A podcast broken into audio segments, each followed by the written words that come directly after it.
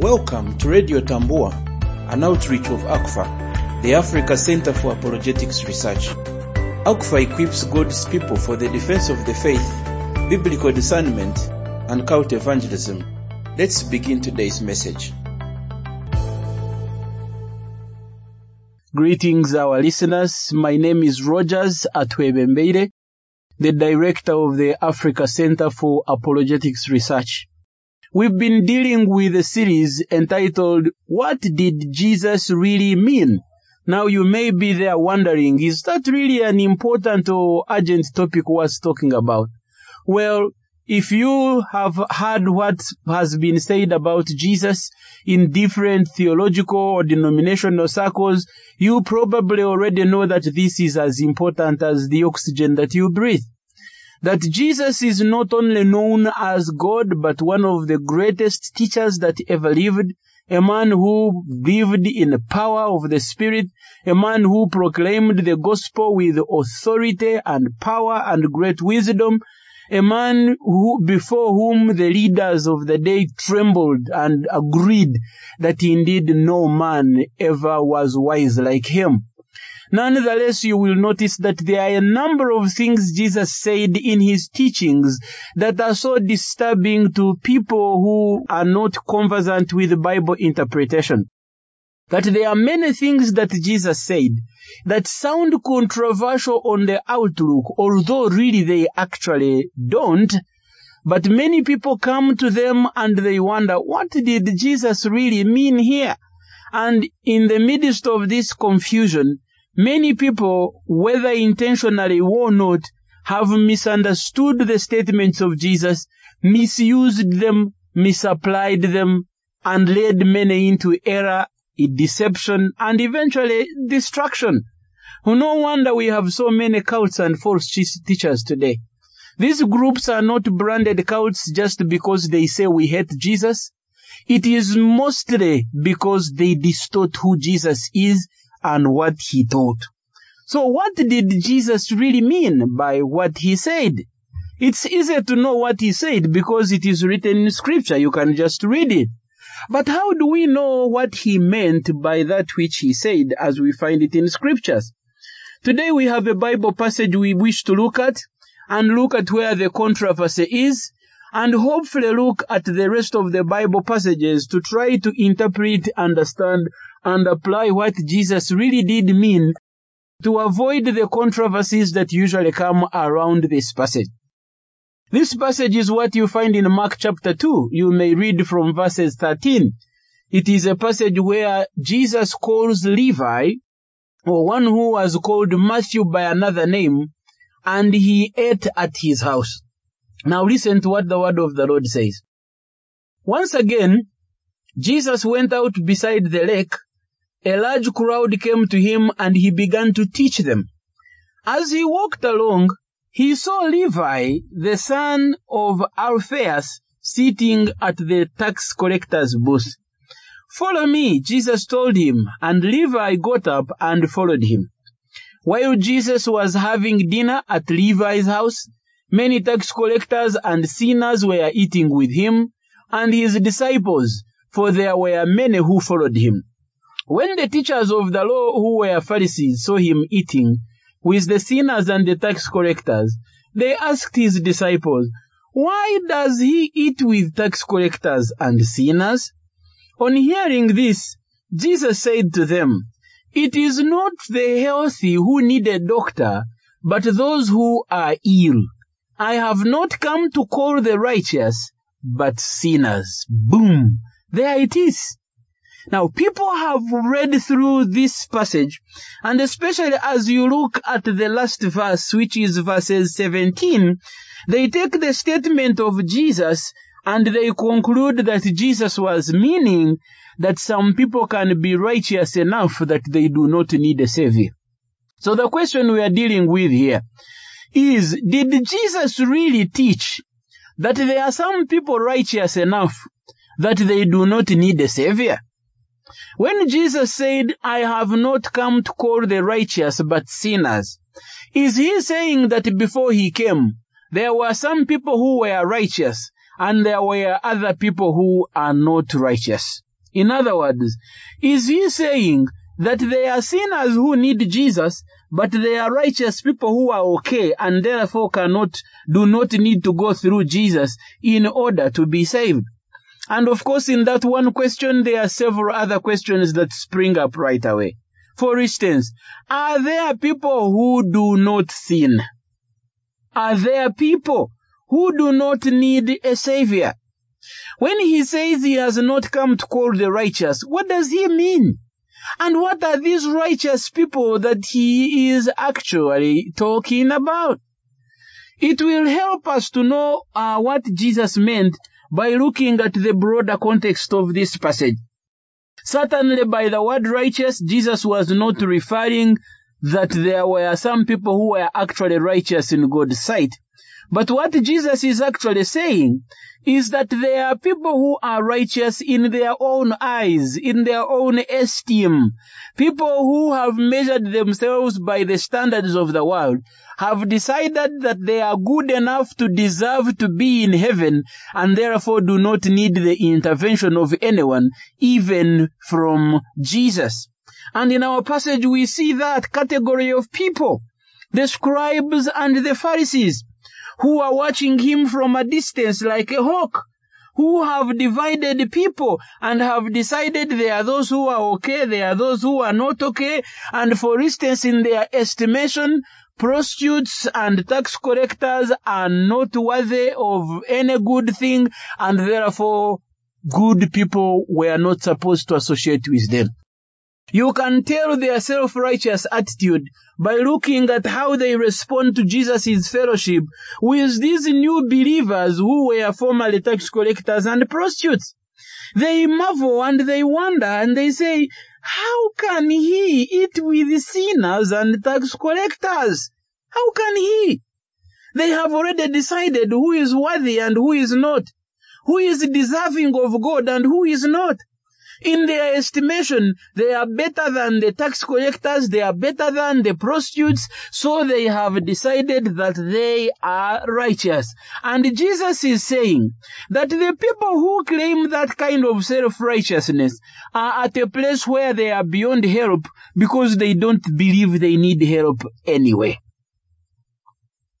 And Jesus, the kind who came to minister to people who humbly acknowledge their sinfulness, the people who desperately cry out for a savior, this Jesus says, I have come for the sinners, the open-hearted, the receptive ones, those who believe they need help, not those who have decided that they are already good enough. Jesus makes it clear that his ministry is not to the self-righteous, and if at all he must do ministry among them, it is to announce their condemnation before God.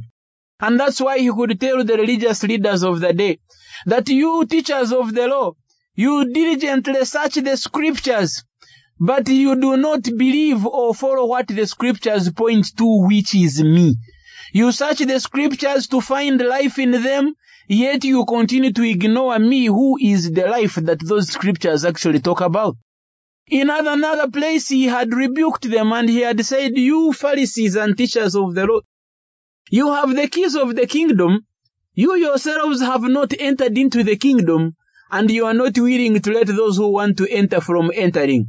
You despise them, you disregard them, you think you are better than them, even when they need to access the door and find the help they need, you do not allow them in. You are self-righteous. In your own eyes you are good, but by God's righteous standard you are certainly not. And we can tell that by the way Jesus deals with them so harshly. When he confronts them in the Gospel of Matthew and he rains down the seven woes. Woe unto you Pharisees! Woe unto you Pharisees!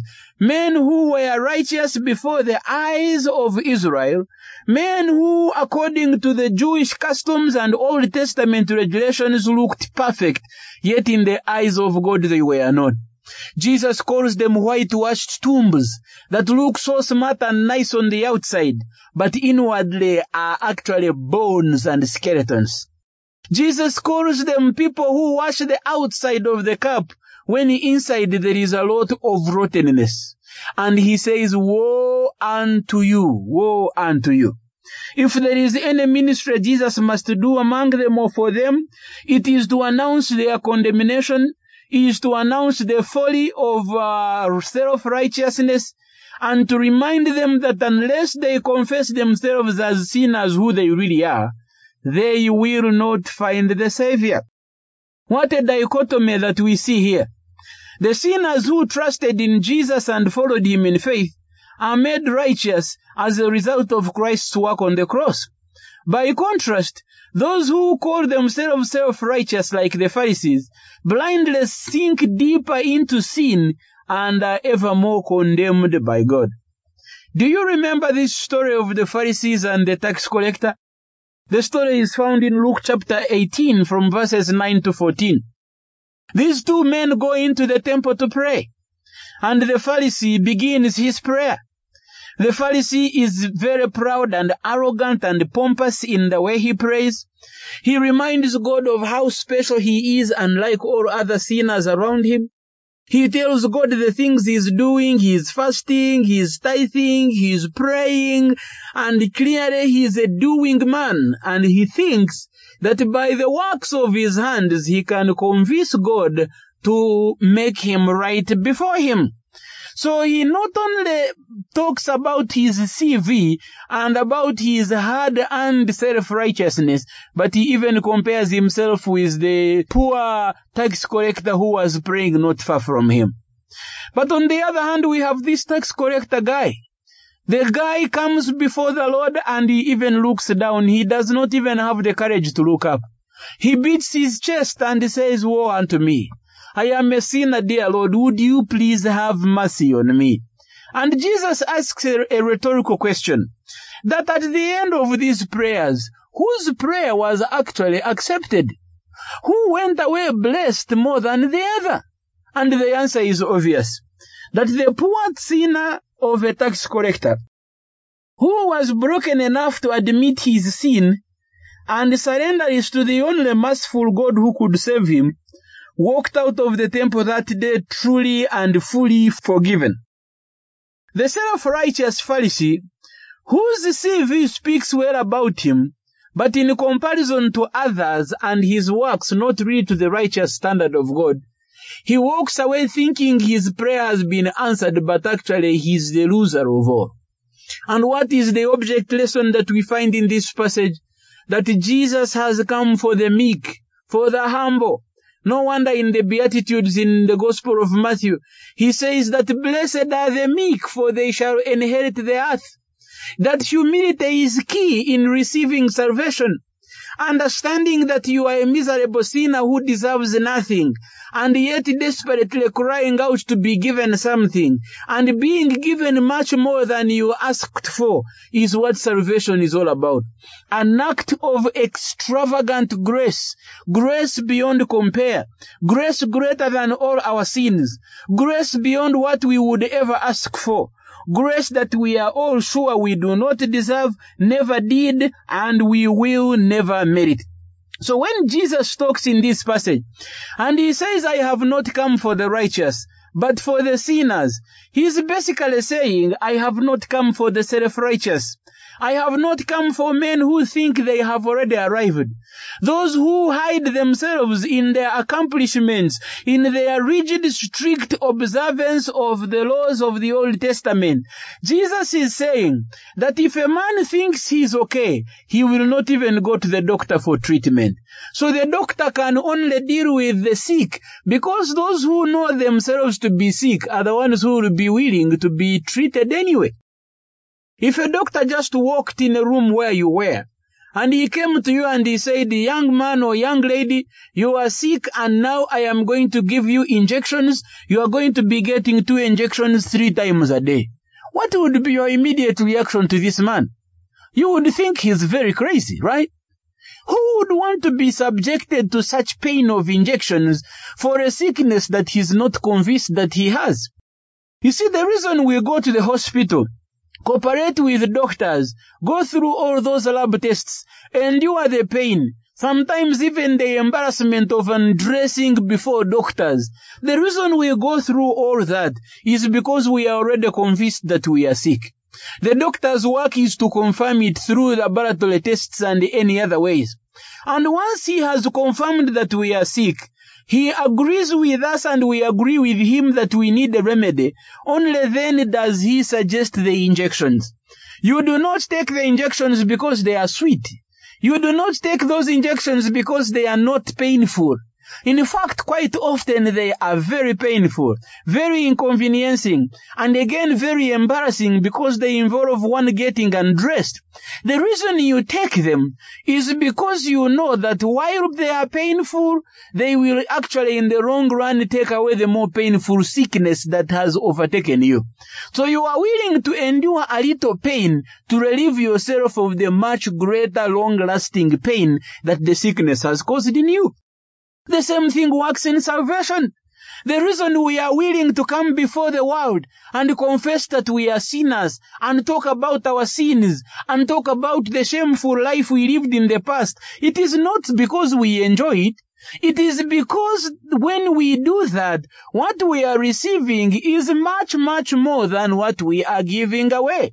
It takes brokenness for somebody to believe that he's a sinner. It takes humility for somebody to say, I need somebody else's help. And that is why humility is key. That's why Jesus says, I have come for the sick and not those who are well.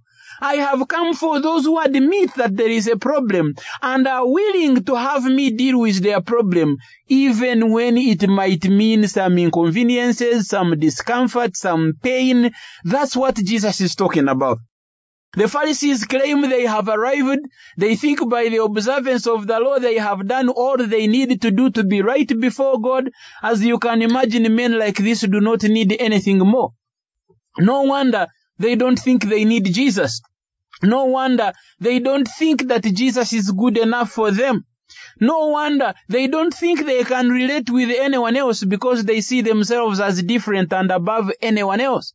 And because of that self-righteousness, they draw the conclusion that if Jesus was in their category, he would not associate with the poor and the dirty and the weak and the wicked. So the conclusion, in other words, is that since Jesus mingles with these kinds of people and these categories, he cannot be as righteous as they are. They are better than him and therefore don't need him. So you can see why Jesus is saying, as long as you are still climbing on that high horse of self-righteousness, as long as you are still climbing the tree like Zacchaeus and you think that it is your effort in climbing the tree that will help you meet Jesus, you will never see him. You understand why Jesus comes to the sycamore tree now and says, Zacchaeus, come down. Your efforts cannot help you. I've already come on my own will. I am willing to save you. In fact, I will have lunch in your house. So come, let's go dine together. Don't be contented with seeing me from a distance. Open your home. Open your heart. Let me come in. Let me dine with you. Have me to the fullest extent that you need. This is what Jesus is talking about. But somebody comes up, looks at a verse like this, pulls it out of its immediate context, makes it to say what it has not said, and concludes that Jesus is saying that there is a special category of people who do not need to be saved, who are already righteous, and therefore they make it look like salvation can be offered in two different ways. There are those who need Jesus as their personal Savior and Lord, and there are those who don't. And in fact, if you look at it very carefully, every religion that does not believe in Jesus or submit in Jesus as their personal Savior and Lord, essentially they are saying that they have their own righteousness that is attained or achieved in another way apart from Jesus. They are basically saying that it is possible for one to be righteous without Jesus. They are basically saying that they have found another way in which they can be pleasing to God without going through Jesus. Or they are saying that their religion offers better than what Jesus has accomplished in his life and in his death and resurrection. And therefore, essentially, they are saying we do not need Jesus to be righteous because guess what? We already are in our own way, in our own means, through our own efforts. So Jesus, you are irrelevant to us. Essentially, that's what they are saying. Do you see what happens when you misunderstand scripture? Do you see the dangers of misrepresenting what scripture has said? Now, if that is that really serious, how much more dangerous do you think it is when you misrepresent what Jesus has said and what Jesus meant? How do you think your judgment will look like when you get the words of Jesus and make them to say what they were never meant to say? And you mislead innocent followers that hopefully think you are teaching them the truth when actually you have intentionally diverted them from the path that you know to be true. There are so many false teachers today, false pastors, false apostles, false prophets, who come claiming that God has given them revelations about what is true and what is not, who claim that they are the only ones who can lead God's people into a place of righteousness and a place of eternal fellowship with God. But they approach the Bible selectively and uh, biasedly. They pick the words of Jesus more particularly and misinterpret them and misapply them. And usually the result of their teachings or doctrines is not what Jesus really said or is not what Jesus really meant. It is now a product of their imagination, a product of their biased, wrong theology, and eventually what their members apply into their lives is not really the word of God, but the commentary of their pastor on the word of God, which in most cases is twisted and distorted. How I pray that you will find God's truth because that's the only way to be truly free. How I pray. That you would be discerning, that you would not fall prey to the schemes of Satan, to the schemes of deceptive teaching, that you would approach the Bible truthfully and faithfully, that you would approach the Bible in its entire context, that you would seek to find the meaning of Jesus' words rather than just generally take them to mean whatever you have decided it is. My prayer is that God will keep you, that God will watch you from the evil one, that you will stand firm in these trying, confusing, deceptive days, that you will stand firm in the faith that has once for all been delivered to the saints. May the Lord abundantly bless you. May the Lord fruitfully keep you, that you may become an effective ambassador of his kingdom before the watching world. Amen. To learn more about the Africa Center for Apologetics Research, visit us at africanapologetics.org.